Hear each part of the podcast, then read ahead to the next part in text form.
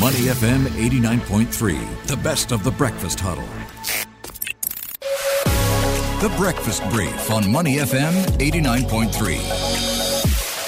Money FM 89.3. Good morning. It's the Breakfast Huddle. Elliot Danker and Ryan Huang with you. It's time now for the Breakfast Brief where we take a look at headlines investors will be paying attention to today. And it's finally here. FOMC, day two of their meeting. We're expecting that rate hike decision later tonight, early tomorrow morning. Yeah, nervous times for investors. And we saw that playing out overnight. A lot of jitters as Wall Street slumped. So just bracing for another rate hike and maybe even more to come. And the big question is how much and how much more and how much longer? So, a couple of questions they have to figure out for the coming 24 hours. And by and large, we have been talking about 75 basis points. Yeah. That seems to be what the odds are pointing towards. And 84% chance is what is being flagged by the CME Fed Watch tool. There is a small chance of a 100 basis points to the tune of 16%.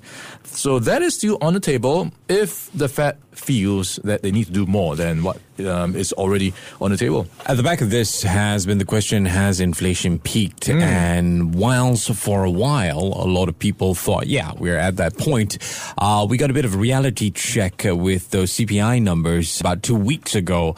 And therefore, why now we're having this nervousness over how much more aggressive is the Fed going to get? Yeah, those CPI numbers really rattled markets hotter than expected. And in recent days, we've also seen companies talking about inflation. Hmm. The latest among them is likes of Ford, automaker Yeah. Ford, talking about how supply chain issues Yes. are going to see incur one billion extra dollars in just making cars and it will have to pass on those costs to someone and probably the costs of cars will go up Hmm. and this is just in the car industry it's playing out in many industries as well companies having to cope with rising prices.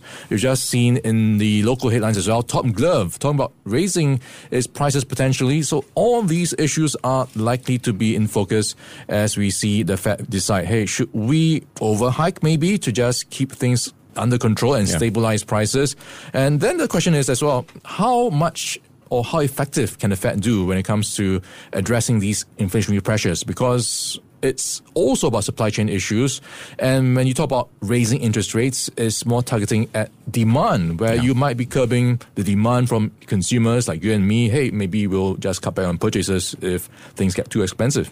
Yeah, you talked about that Ford issue, right? Warn, warning its investors of a potential $1 billion in unexpected supplier costs. After that, it suffered its worst day in more than 11 years. The stock down 12.3% after that warning. Uh, but really, with Ford, it's a case of the uh, trucks and the SUVs not being able to meet the, uh, The higher margin ones. uh, demand for it in the third quarter. So it's going to happen in the fourth quarter. Yeah, so you could actually see shifting consumer patterns at play as well in the coming quarters. Uh, but it's really a case of who you ask when it comes to Okay. whether inflation has peaked. If you ask some market watchers, they will point to other sur- surveys showing that some indications are suggesting things are perhaps going to ease Yeah. sooner or later. And if you look at the New York Fed survey, the one year inflation expectations just fell to 5.7% mm. mm. from 6.2%. And the three year expectation for inflation fell from 3.2 to 2.8%. And that is pretty much near the 2% target by the Fed. So it is showing expectations based on the New York Fed survey showing that things are going to kind of moderate a bit. And maybe there is no self fulfilling prophecy where you have rates or prices continue to go up and that costs being passed on and on and on. So that does not seem to be the case going by this survey at least. Yeah, uh, let's move on. Um, Hong Kong, uh, with regard to the hotel quarantine, is there an update on that? It seems there's some reports coming out that you know potentially that could that could happen sooner rather than later. Yeah, some good news coming out from Hong Kong. We seem to have uh, indication and reports are showing that they are likely to cut hotel quarantine, and this seems to be supported by Chinese authorities as well. So, uh, if you've been traveling to Hong Kong, what happens is you would need to stay in a hotel for seven days before you can go out into the wider Hong Kong public. So that is now likely to be scrapped in place. You will now have seven days of home health monitoring. So it's Okay. easing up to some extent. And that's going to be good news for the economy because it means visitors, tourists, and events as well could go back to Hong Kong. And you might remember how many of these events have had to go elsewhere. For example, Singapore. Um, this week, um, we've got SuperReturn Asia, that is a huge conference for the industry, the finance industry. It's come to Singapore. So that is also saying next week. Jewelry and Gem World coming to Singapore next week. It's also an event that typically happens in Hong Kong. So you can kind of see many events have been moving away from Hong Kong this year because of the lockdowns. And the question will be will they stay in Singapore? Will Hong Kong be able to get back those events? And for Singapore, will try its best to attract more events and make them stick around. Yeah, yeah, for sure.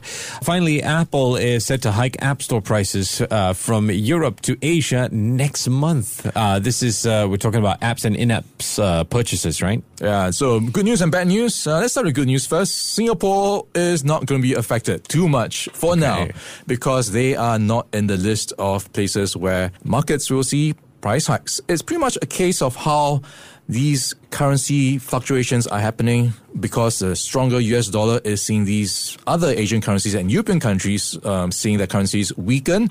So Apple, trying to protect their margins, is going to raise prices in those markets. And we are talking about the likes of Sweden, Japan, South Korea, Chile, Egypt, Malaysia, Pakistan, and Vietnam. So these are likely to see price hikes as early as October the 5th.